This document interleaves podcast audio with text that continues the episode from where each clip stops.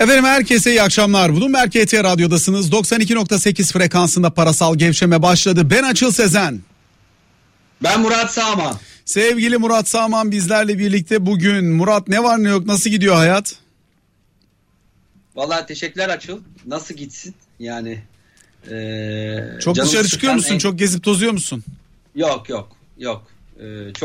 Çok azalttım uzun zamandır. Hep evde misin? Diyorum. Yani çoğunlukla evdeyim. Az çıkıyorum. Gerçekten bu dönem iyi bir dönem değil. Galiba 3. olduk değil mi dünyada? 2. Vaka sayısında.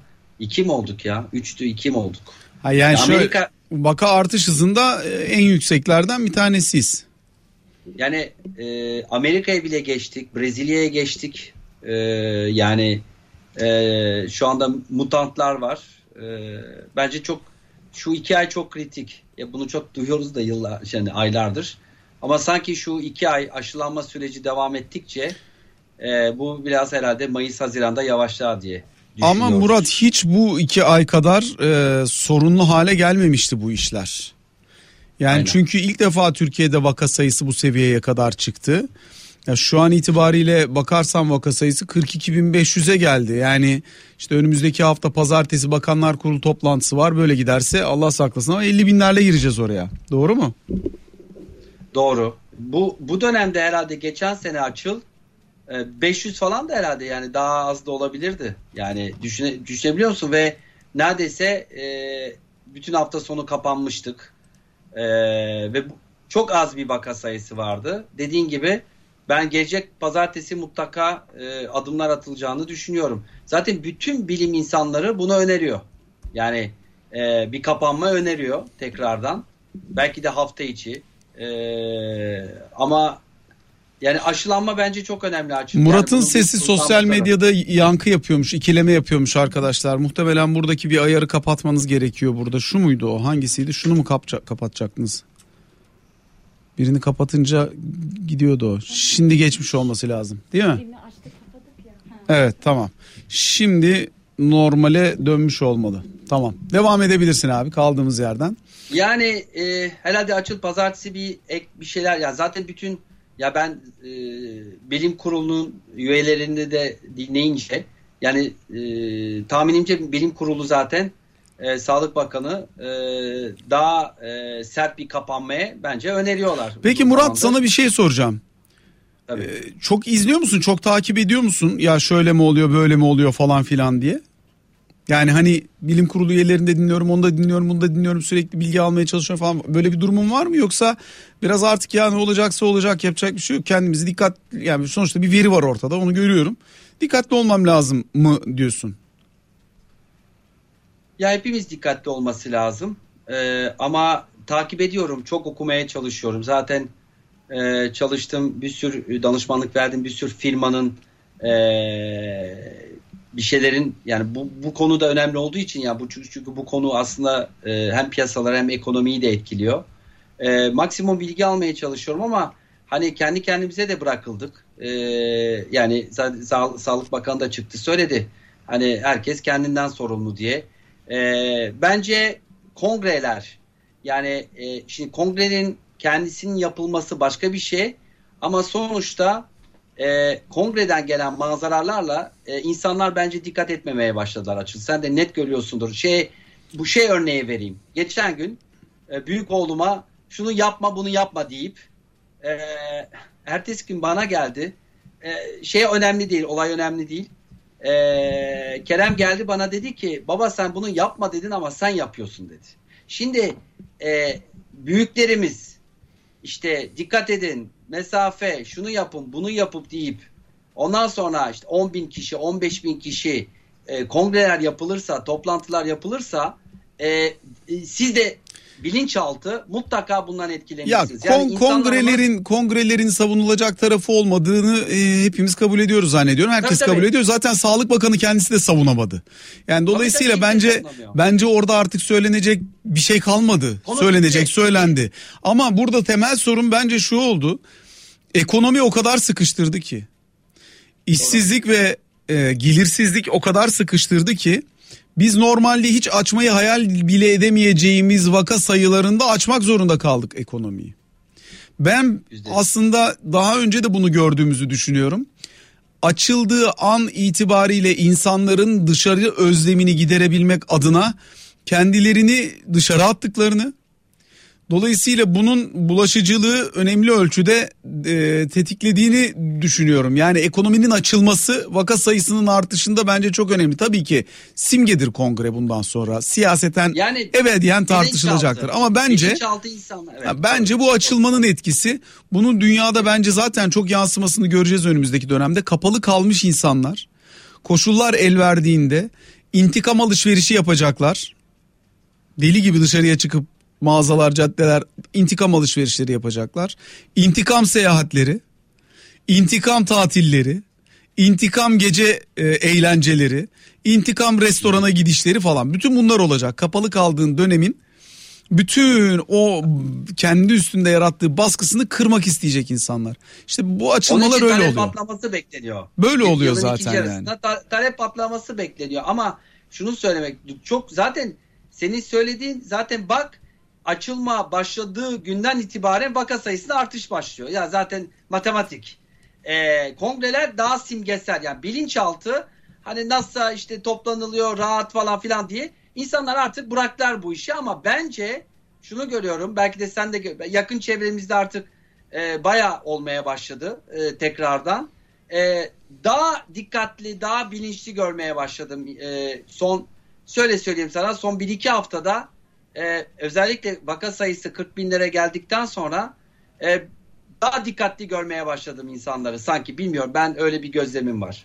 Ya vallahi evet, ama görüyorsun yani olmayanının da, olanlar var evet ama olmayanların da görüyorsun. Gene çenenin altında maskelerle dolaşanları görüyorsun. Gene restoranlara gittiğinde, restoranlarda %50 deniyor, %50 falan değil çoğunda yani. Çoğunda değil. Tabii. Bazıları küçük, adam ne yapsın zaten var 8-10 masa, onu 4'e 5'e düşürdüğünde zaten açmasına değmiyor oluyor. Açmak zorunda hissediyor kendini. Yani onu da bir yere kadar suçlayabiliyorsun. Yani çünkü kolay bir şey değil ya. Düşünsene, kapalıydı, açıyor, ona göre işte elemanları değil mi? İşte garsonları, aşçısını, yani bütün onları şu an sonuçta işe almak zorunda kalıyor. Hani dediğin gibi 10 masa varsa o 5 masa kurtarmıyor mesela.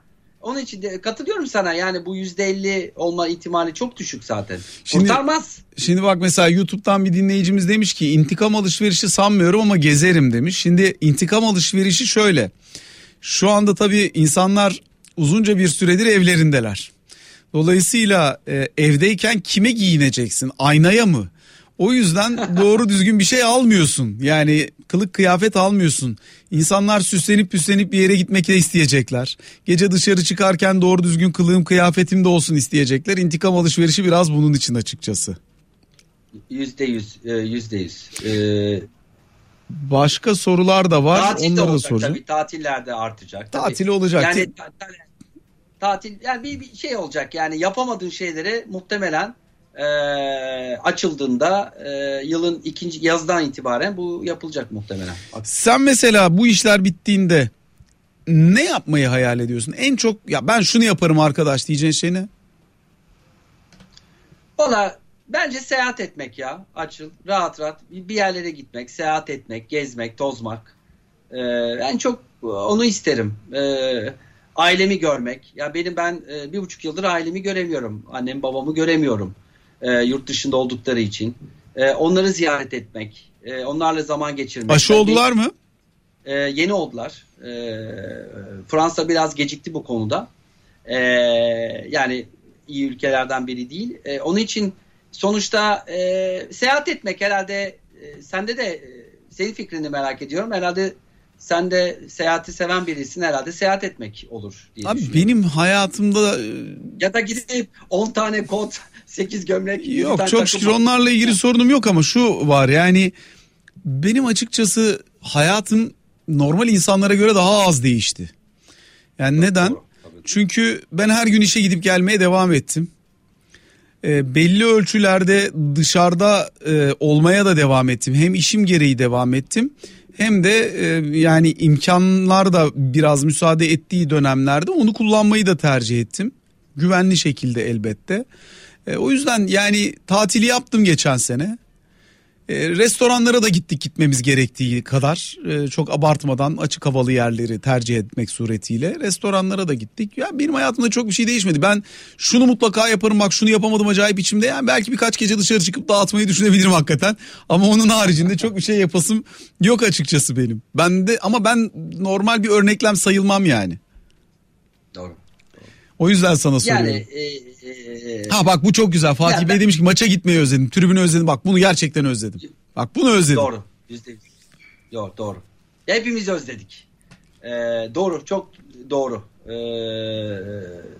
Yani maça gitmek. Ben sinemaya gitmeyi de özledim Açıl. Yani ben sinemaya gitmeyi seven birisiyim. Mesela sinemaya gitmeyi özledim. Maç dedin doğru. Rahat bir tatil, yani şöyle tabii tatile hani gidip gelebilirsin ama hani virüsün olmadığı, çok rahat dolaşabileceğin, gezebileceğin, devamlı tedirgin olmadığın, arkadaşlarına zaman geçirebileceğin böyle bir tatilden bahsediyorum.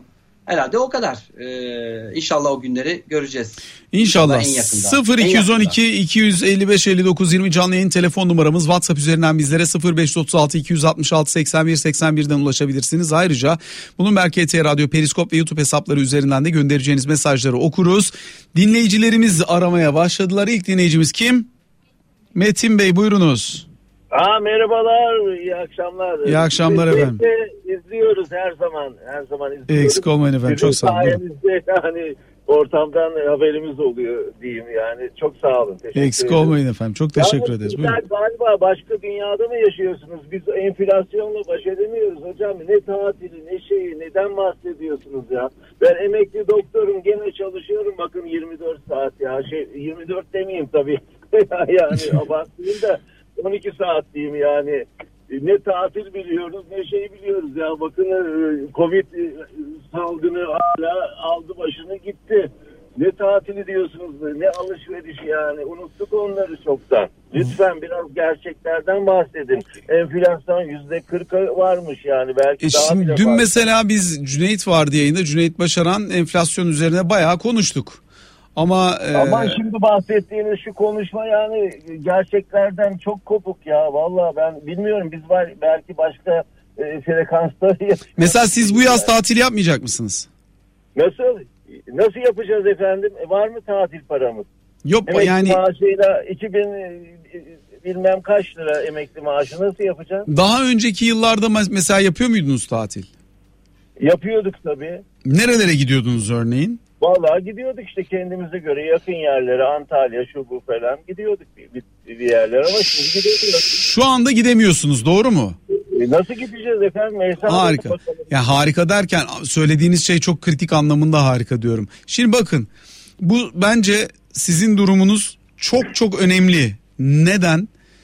Bu ülkede bir doktorsunuz, hekimsiniz, bir emekli doktor. Evet, kendi hayatında evet. Aslında hem de hiç lüks olmayan bir tatilden bahsediyoruz ya, bir tatil yani. Aynen. İnsanın günlük ihtiyacı, sağlığı, ruh sağlığı, kendi dinlencesi ve kafasını toparlayabilmesi için bir tatil. Eğer ki bir emekli doktor bir yandan çalışmaya devam edip bir yandan da ben tatile gidecek para bulamıyorum kardeşim, bu ülkenin gerçeği bu diyorsa, Murat ne dersin? Bence çok tartışmak lazım. Bence çok Metin Bey merhabalar, iyi akşamlar. Kim gidebiliyor? Tatile kim gidebiliyor? Valla giden gidiyor. Yani giden gidiyor. Sizin dediğiniz sadece %10, %20 üst düzey geliri olan insanlardan bahsediyorsunuz. Yani evet. Uzmanlığınız nedir? Ben acil servis hekimiyim. Acil servis hekimisiniz. Evet. Şimdi Murat bir şeyler söyleyecek. Murat'a bir bırakalım sözü. Çok teşekkür ediyoruz aradığınız için bize. İyi akşamlar diliyorum. Sevgiler, selamlar. Konulara da ne olur bir dokunun yani. Dokunuyoruz işte. Sizi açtınız, dokunmaya başladık. Allah razı olsun. Görüşmek üzere. Buyurun vallahi, Murat Bey. Açıl aslında gerçekten yani ülkenin gerçekleri, yani biz aslında bunu bahsederken bir hayat yani şey dedik, ne yapmak istersin diye dedik ya, yani tatil var yani çok farklı tatiller de var, yani çok daha ekonomik tatiller de var, biraz daha yüksek montanlı tatiller de var. Abi evet de refahta buluşmak lazım ya.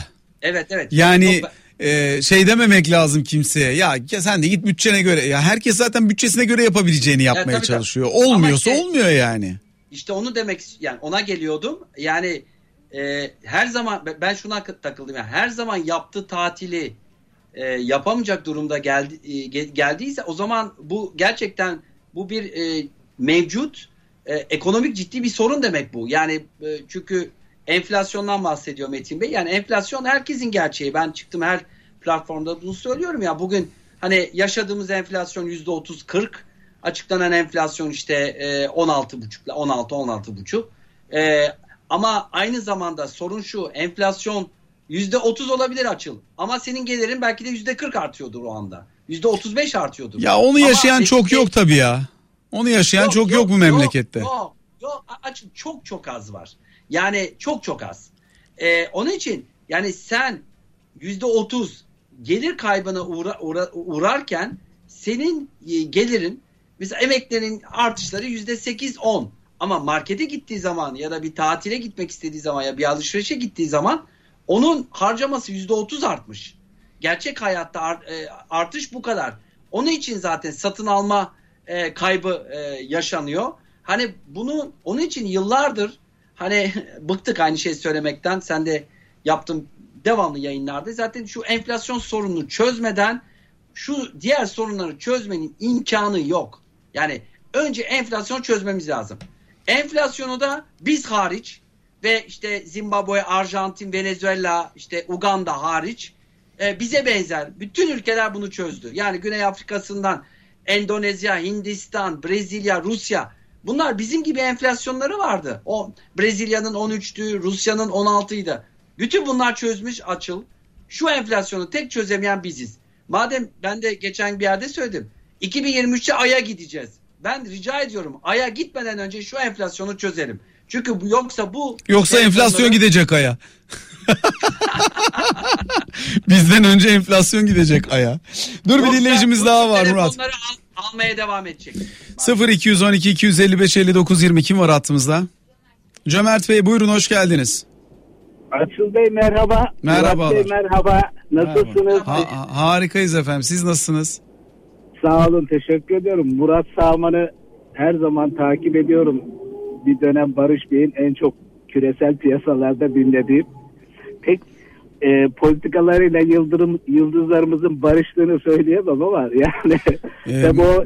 Yine çıkıyor yayınlara katılıyor Cömert Bey Murat. Cuma akşamları Barış'la değil mi? Murat. Tabii katılıyor. İzliyorum zaten. Şunu söyleyeceğim. Şimdi Murat Bey'le biz biliyorsunuz tam ters köşelerdeyiz. Biz o bahsedilen bozdurulmak istenen dolarizasyonu temsil ediyoruz. Murat Bey de Merkez Bankası ve Goldman Sachs'la beraber faiz arttırımı ve bunların dönüşüm operasyonu. Bir şey söyleyebilir miyim? O biraz haksızlık olur. Karşı tarafı da biraz yanlış bir şeyle hani suçlamış olursunuz. O öyle değil yani Merkez Bankası ve Goldman Sachs hayır. Goldman Sachs, JP Morgan o bu şu bunlar suçlanacak durumda değil ki. Onlar mı yüksek faiz istiyor sadece sizce? Şu anda bu ülkede elindeki parasını enflasyona ezdirmek istemeyen herhangi bir insan farklı mı reaksiyon gösteriyor sizce? Goldman Sachs mı bu ülkede geldi döviz aldı mesela bu kadar fazla 250 milyar dolarlık? Yani önce bir içeriye bakın. Ona göre karar verin ama Merkez Bankası ve Goldman Sachs derseniz bu sefer karşı tarafı biraz incitmiş olabiliriz. Ona dikkat edelim bence. Özür dilerim. O anlamı kastetmek istemiyorum. Yani tabii SPL anlamda taraflarımızın hani... anlıyorum ama hani yanlış yere gitmesin diye. Tabii yanlış yere gitmesin. Şunu söylüyorum bakın. Ben Murat Bey de her zaman çok ilgiyle izliyorum. Bir defa zaten çok pozitif bir arkadaş. Yani Türkiye'de pozitif insan bulmak çok zor. Yani hem finans piyasalarında bu kadar stresle oynayacaksın. Ondan sonra hep güler yüzünü eksik etmeyeceksin. O açıdan gerçekten arkadaşımı kutluyorum. Ya ben sadece Murat Bey'le şunu söylemek istiyorum. Şimdi hep bize diyorlar ya bu vatandaş niye dolar alıyor? Kardeşim sudan ucuz. Siz 21 sene bastırmışsınız. Su olmuş 14 lira. Dolar 7-8 lira. Vatandaş ne yapsın? Sakız mı alsın? Siz bu kuru buralarda tutarsanız... O kadar ucuzsa siz niye almıyorsunuz? Alıyoruz zaten. Biz alıyoruz abicim. 3 senedir 240 milyar doları bütün Türkiye'de 1 milyon insan niye? Ucuz diye aldı, koydu oraya. 240 milyar durmuyor mu orada? Duruyor. Hem de faizi yok. Yok senedir. Ben sizin için söylüyorum. Siz kur çok yüksek olsun diyorsunuz ya. Evet. Çünkü markette kur 15 lira. Ama dönersen Bloomberg'de tabelaya bakarsan, tabii sizin için söylemiyorum yani, ülkenin ekonomisini yönetenler için söylüyorum. Kur 8 lira. Gidiyorsun markete 25 liralık ya 3 katı devalüasyon olmuş. Dönüyorsun tabelaya bakıyorsun dolar 8 lira. Kardeşim geçen sene zaten 8 liraydı. %50 enflasyon var. Şimdi hala 8 lira. Yani her sene böyle baskı. Anlıyorum. Şimdi oldu? Cömert Bey, soru varsa soru almak istiyorum sizden. Evet, aynen şunu söylemek istiyorum. Şimdi biz bu faiz artırımı politikasından vazgeçtik. Şimdi yeni PPK toplantısından Murat Bey ne bekliyor? Faiz indirimi yakın zamanda var mı? Çok teşekkür ederim. Biz teşekkür ederiz. Hoşça kalın. İyi yayınlar diliyorum. Sağ olun efendim. Sağ olun. Murat, faiz indirimi bekliyor musun Merkez Bankası'ndan? Şimdi önce çok ufak bir şey, Cömert Bey'in söyledikleri yani şey, şimdi biz ayrı taraflardayız falan filan, ben bir kere hiçbir tarafta değilim, onu da söyleyeyim yani, yıllardır şey yapıyorum. Taraftan kastı Murat şöyle, Cömert Bey'i sen tanımadığın için evet, şey yapamayabilirsin, evet, tam o oradaki şeyi bilmiyor olabilirsin. Cömert Bey bizim yayınlarımıza bağlandığında yüksek kur olması gerektiğini savunuyor. Yani doların 12'ye 13 lira olması gerektiğini, çünkü kendilerinin ihracatla çok zorlandığını, mesela tornavida üretimi yapıyorlarmış, o tornavidaların satışı için çok zorlandıklarını söylüyor. Dolayısıyla hani onun görüşü öyle olduğu ve senin savunduğun görüşle arada fark olduğu için öyle diyor. Tamam, ben dediğim gibi. Yani yoksa politik duruş olarak falan yanında karşısındayı kastetmiyor. Şey anladım yani, ben sanki yüksek faizi tamam destekliyorum. Ben niye yani niye faizi, yani Cömert Bey biliyor, faizler düşsün, kur 13 olsun, ama ben hani tahmin ediyorum ki iktisadı en azından çok önemli hocalardan öğrendim. Çok temelden öğrendim. Bu faiz, enflasyon, kur, faizle olan yorumlarım her zaman amaç enflasyonu düşürmek için. Yani zaten bırakın beni anlattıklarım, diğer ülkeler nasıl yaptıklarını biraz incelerseniz bu enflasyonun diğer ülkelerde nasıl düştüğünü çok net görebiliriz. Şimdi bu gidişte bu enflasyon zaten düşmeyecek. Yani Metin Bey gibi çok insanlar maalesef, çoğu toplumun büyük bir kısmı ciddi bir satın alma kaybına uğrayacak. Gelirleri artmazken harcamalar artacak ve fakirleşecek. Hepimiz fakirleşeceğiz. Şimdi 15 Nisan'da ben bir faizle ilgili değişiklik beklemiyorum. Zaten geçen hafta yeni başkanın yaptığı, ekonomistlerle analistler yaptığı o kapalı toplantıya ben de katıldım. Orada da aldığım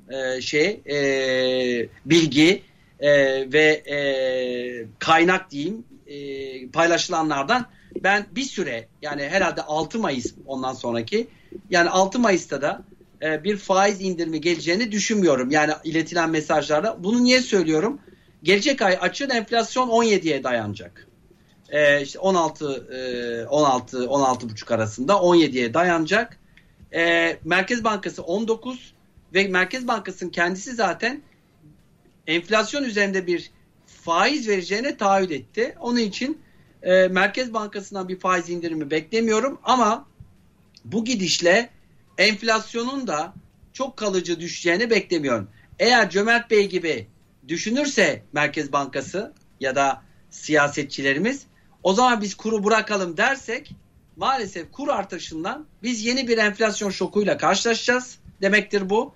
Kuru 8,5-9'lara bırakırsanız yarın %20 enflasyonla karşınıza çıkar.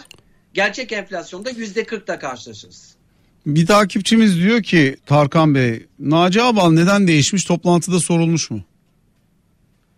Yok, o toplantıda sorulmadı. Çünkü yani, değiştiren kendisi değil. Şahap Bey ne cevap verecek ona? Yani sorular önemliydi. Yani işte Sayın Başkan'ın yazdığı yazılar ve şu andaki duruşu, şu andaki daha çok kurumsal bir duruş olduğunu ifade etti. Ben bir soru sordum. Hep faiz indirimden, yani indirmemekten bahsediliyor. Gerekirse faiz arttırabilecek misiniz diye sordum. Çünkü hep indirimden bahsediyoruz. Ne dedi?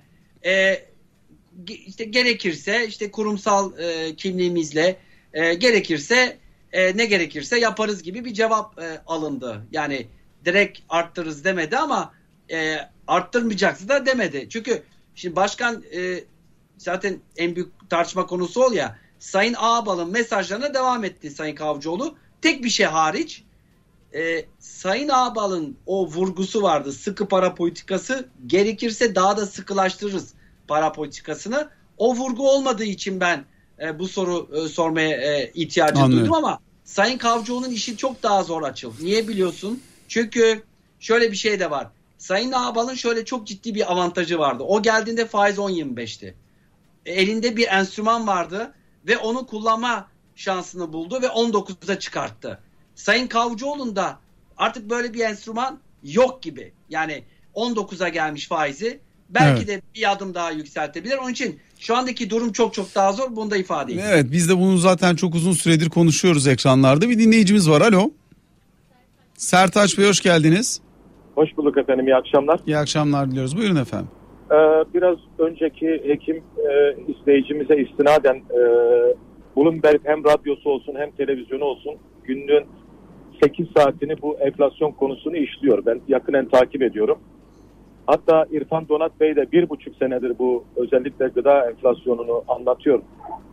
Sizin uzmanlarınız devamlı enflasyonu işliyorlar. Ben tekstil hurdacısıyım. Yılbaşına kadar kilosunu 40 kuruşa bir yıl vadeli sattığım kırpıntı bugün peşin 3,5 lira oldu ve onu satmıyoruz. Çünkü yerisini nasıl koyacağız onu da bilmiyoruz. Kırpıntı yok, hurda yok. Bir de bu tatil konusunu söyleyeyim. Ben 2020 tatili için 2019 yılında rezervasyon yaptım. Parasını ödedim. Bir de sigorta yaptırmıştım. 2020 yılında paramın tamamını geri aldım. 2020'den beri para topluyorum. En büyük hedefim de tatile çıkmak ailecek. Ya işte tatile çıkmak böyle para toplamak zorunda kalarak falan olmamalı. Ama bu ülkenin insanı işte bu ülkenin insanı doğru düzgün senede 2 kere 3 kere tatilini yapabilmeli. Hayatını en azından ay sonunu nasıl getireceğim demeden geçirebilmeli.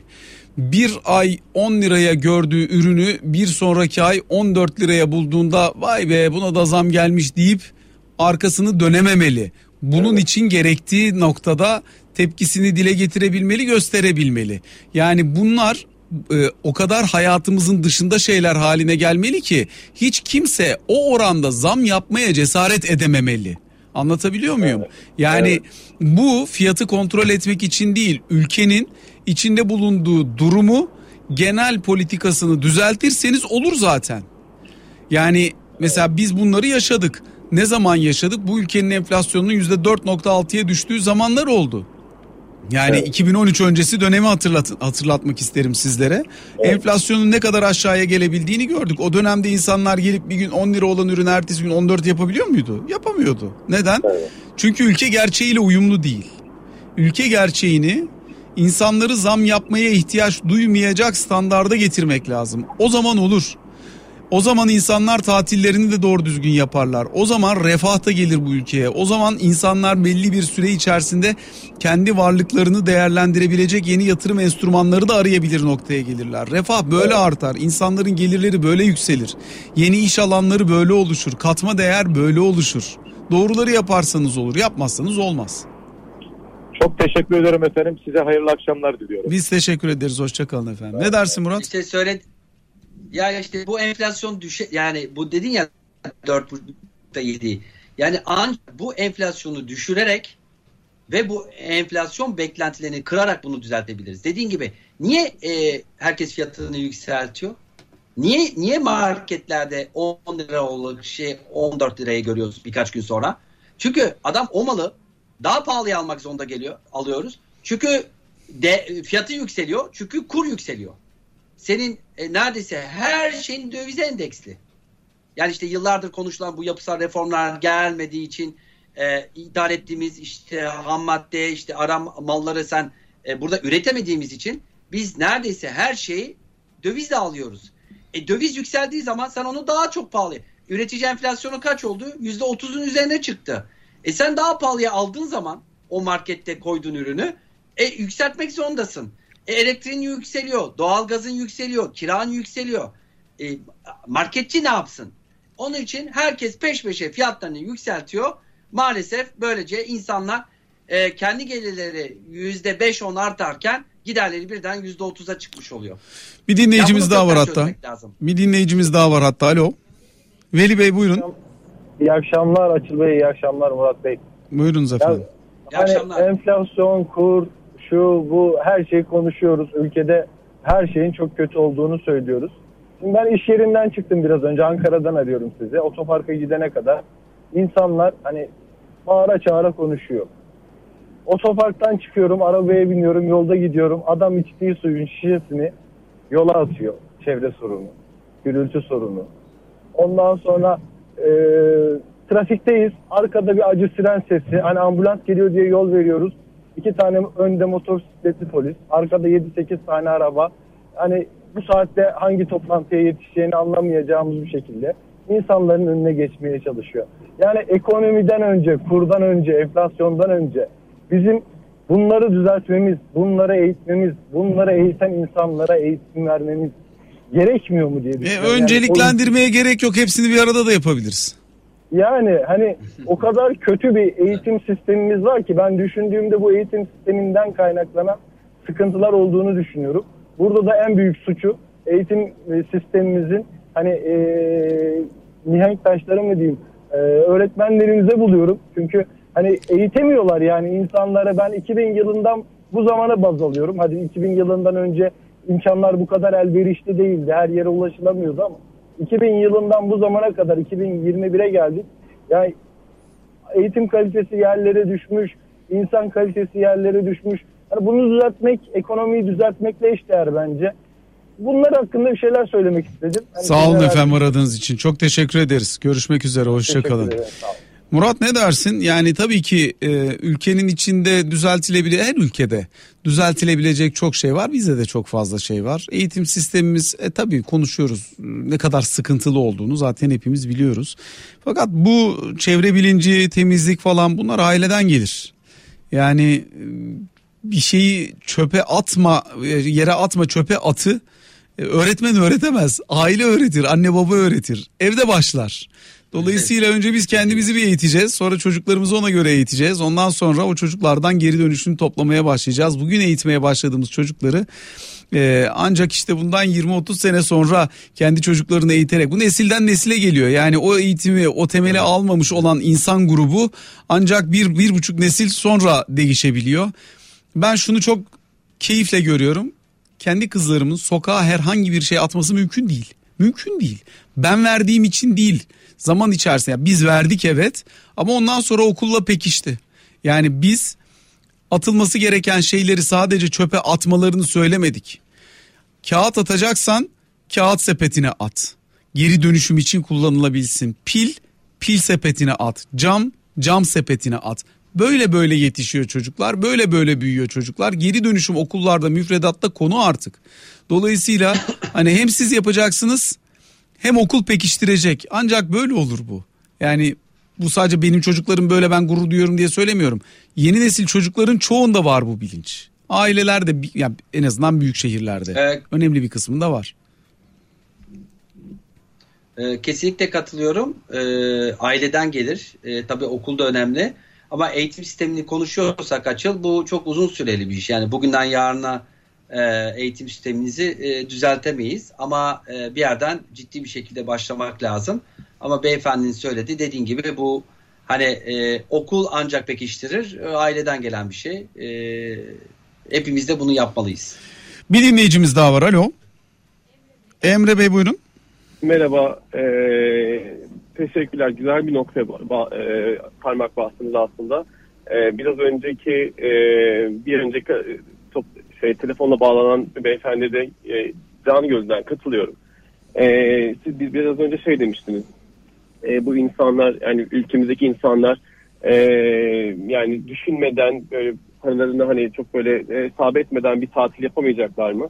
Yani şimdi şöyle bir şey var. En nihayet 2001 krizinden beri 20 sene geçti yaklaşık ve Bunu düşündüğünüzde 20 senedir biz ne yaptık ki hani insanlarımız evet daha iyi bir yaşam koşuluna sahip olabilsin. Yani hani bir şey yapmış olmak gerekiyor ki yani bu mesela kilo vermek de böyledir. Hani hayatınızdaki bazı alışkanlıklarınızı değiştirmeniz lazım ki kilo verebilirsiniz ya da hani bir şeyler değişmiş olması lazım. Ama biz hiçbir şey yapmadık baktığınızda. Hani eğitim sistemi bunun en önemli parçalarından biri. Ya da atıyorum örneğin ihracat yapıyoruz örneğin.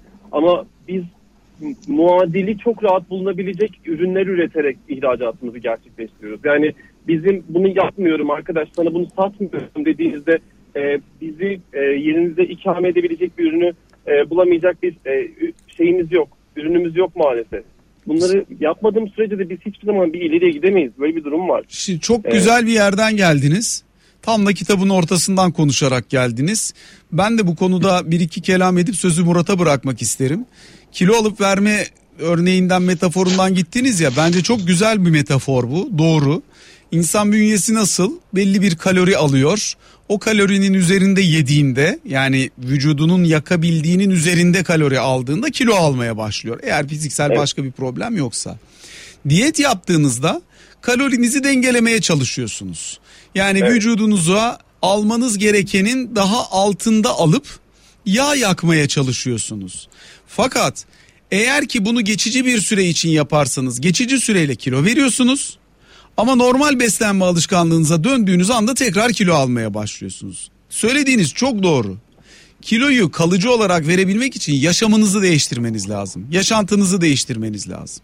Türkiye'nin de sürekli enflasyon yükseldi, kur arttı, enflasyon yükseldi. Bunu faizle müdahale edip düşürelim.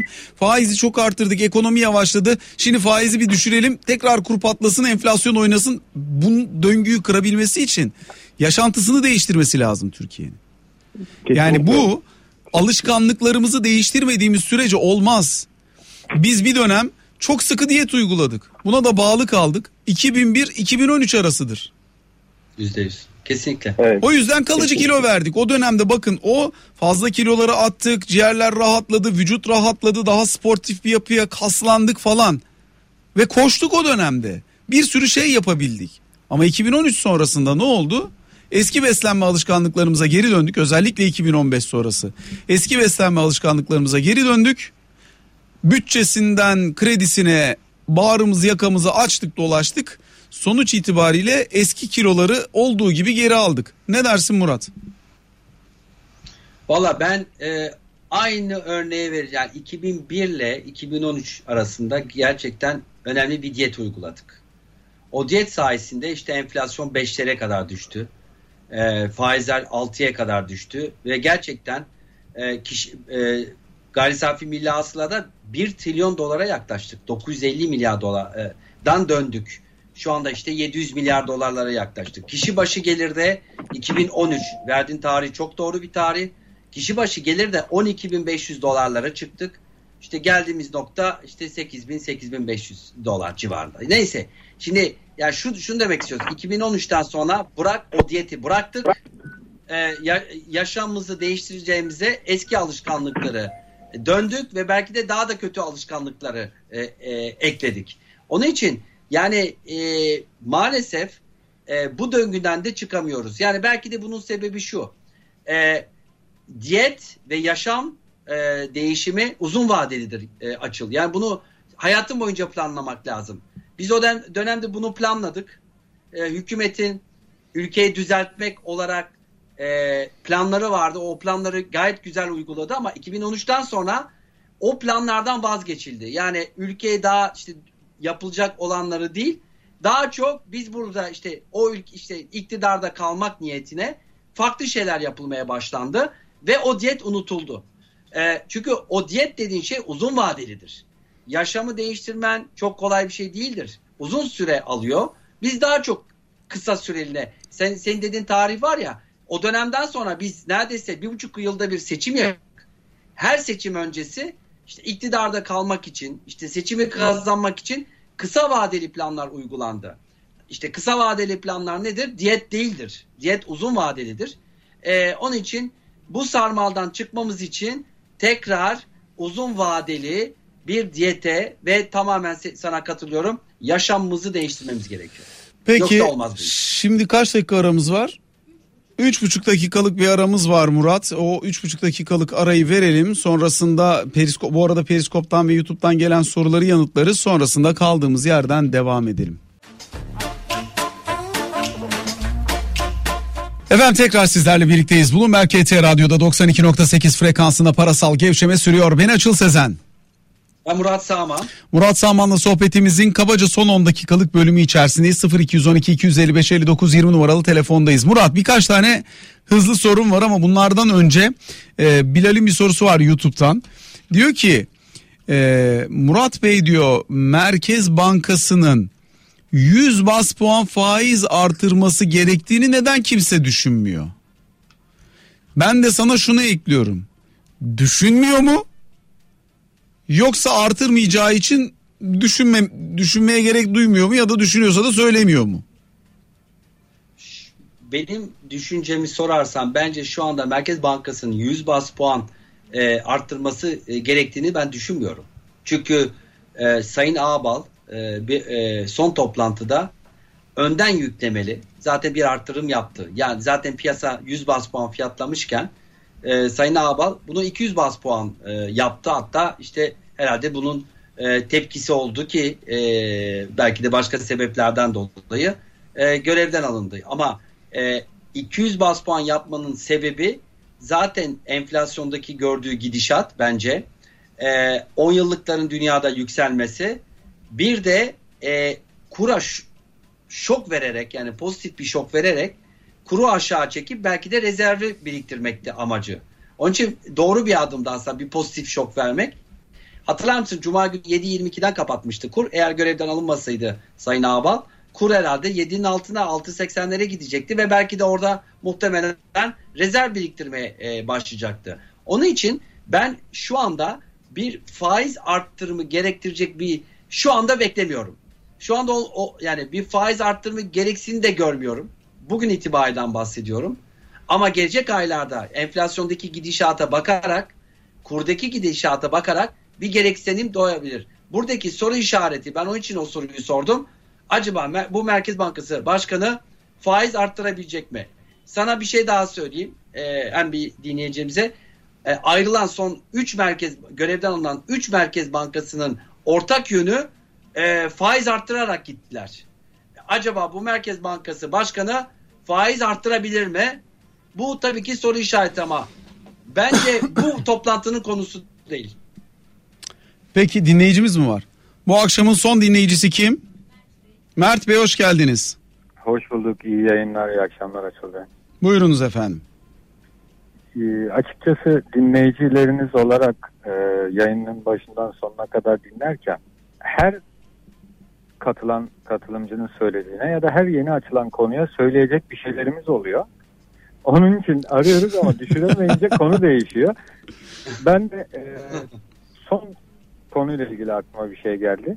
Öyle bir ortaya fikir atmak istedim. Belki ileride olur mu bilmiyorum ama şimdi Merkez Bankası Başkanı'nın yerine bir yapay zeka sistemi kurulsa, normal nasıl İşte indikatörler var, MACD'si, Bollinger'i, hareket ortalaması falan gibi. Bütün veriler zaten onlara akıyor. İşte döviz tevdiat hesaplarının miktarı, TL mevduatlar, Amerikan 10 yıllıkları vesaire vesaire, işte dış borç ödeme miktarı falan filan, bütün veriler akıyor ya. Hepsi bir yazılım yapılsa, bir yapay zeka, algoritmik bir sistem kurulsa ve her zaman faizleri o sistem belirlese, bunu da bütün yatırımcılar, bütün dünya, herkes bunun böyle olacağını bilse, nasıl olur acaba? İnsan faktörünü unutmamak lazım ya. İnsan faktörü olmayacağı garanti edilir. Ama faiz arttı mesela, o model yapay zeka faiz arttırmak zorunda kalacak. Belki de bazı dönemlerde yüklü faiz arttırmak zorunda kalacak. O zaman görevden mi alınacak yapay zeka? Yani robot. Tabii fişi çekilebilir elbette. Öyle olur mu ya? Yani CPU'sunu düşürürler burada onun. Ya. 2 faiz artırımında CPU'sunu düşürler onun. Onu iptal ediyorsun. Ya tabii şaka bir yana da. Ben yani Merkez Bankası'nda bir örnek vereyim. Kurulunda veya başkanda en azından böyle takip ettikleri, böyle indikatörlerle veya işte bu tarz verilerin aksıyla oluşan, işte başkanın ekranına düşen ama bizim görmediğimiz şu kadar arttırman gerekiyor ya da bu kadar düşürmen gerekiyor diye bir ekranda bir şey görüyor mudur acaba? Sonrasında tabii ki kendi karar veriyor ya da üst merciler karar veriyor ama. Ya şimdi bu işler şöyle yürüyor. Bütün dünyada da böyle yürüyor bu arada. Yani bir faiz kararı ve değişiklik olacağı zaman bununla ilgili olarak ilgili bakan ya da yöneten kişi kimse o bilgilendirilir. Yani önceden bir bilgilendirme yapılır. Buna bir itiraz varsa veya koordineli hareket etmek gerektiren bir durum varsa o koordinasyon sağlanabilir. Yani bu sadece Türkiye'de değil, dünyanın her yerinde böyle. Ya merkez bankalarının bağımsızlığı ayrı şey. Yürütmeyi götüren otoriteye olan saygı ve onun yani sonuçta sen bir şey yapıyorsun. Senin yaptığının bazı sonuçları var. O sonuçlarla da seçilmişler olarak onlar uğraşıyorlar. Doğru mu? Dolayısıyla o koordinasyonun bir noktada sağlanması lazım. Bu izin almaya dönüştüğünde ya da artıramazsın baskısı çok ön plana çıktığında sorun oluyor. Yoksa mekanizmada elbette bir sorun yok yani. Elbette ama acaba ben şunu merak ediyorum. Daha fazla faiz arttıramaması mı ya da daha fazla indirememesi mi bu soruna yol açan şey?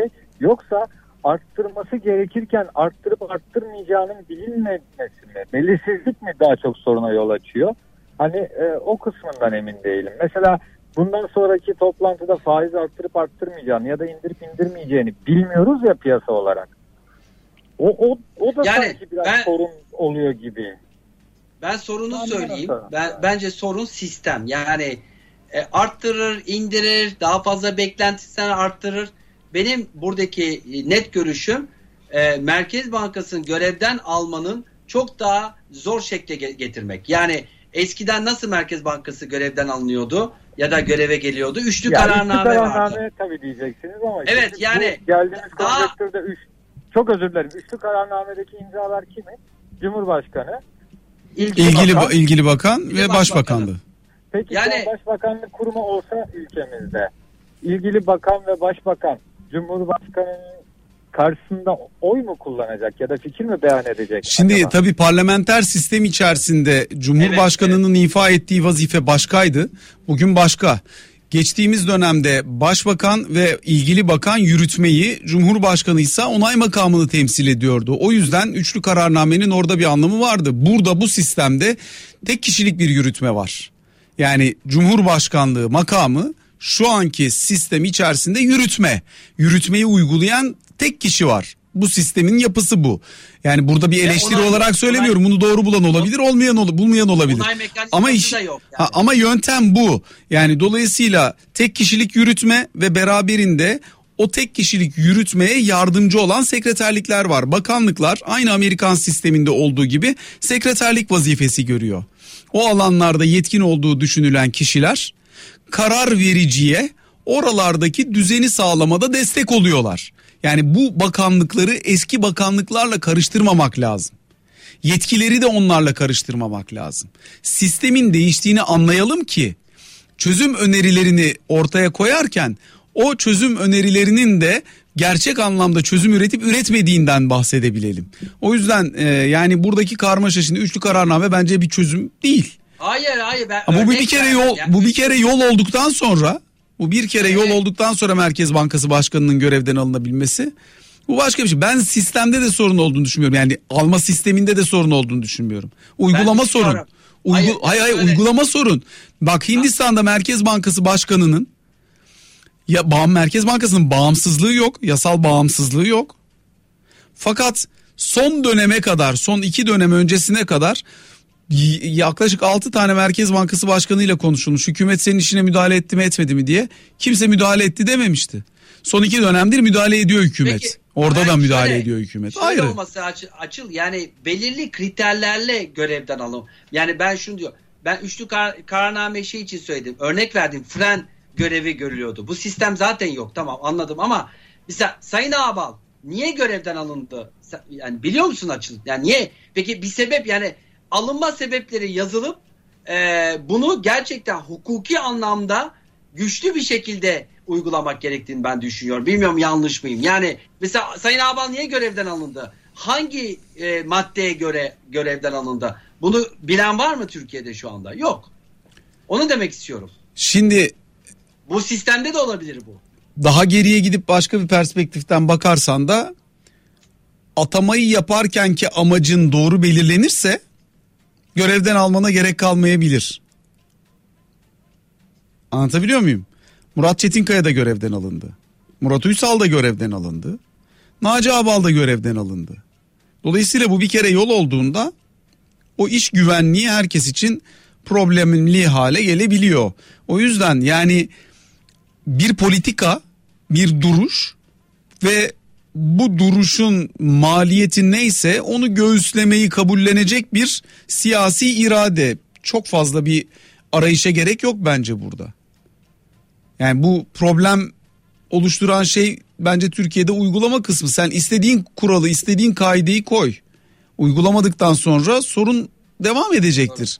Bu bizde değil, her yerde böyle. İnsan kuralları esnetmek ister. O kuralların üstünü belli ölçüde çizmeye çalışabilir. Ama eğer sistem varsa, kurumlar yerleşmişse kamuoyu tepkisi belli bir noktadan sonra oralarda siyasileri de daha makul çerçevede hareket etmeye zorlar.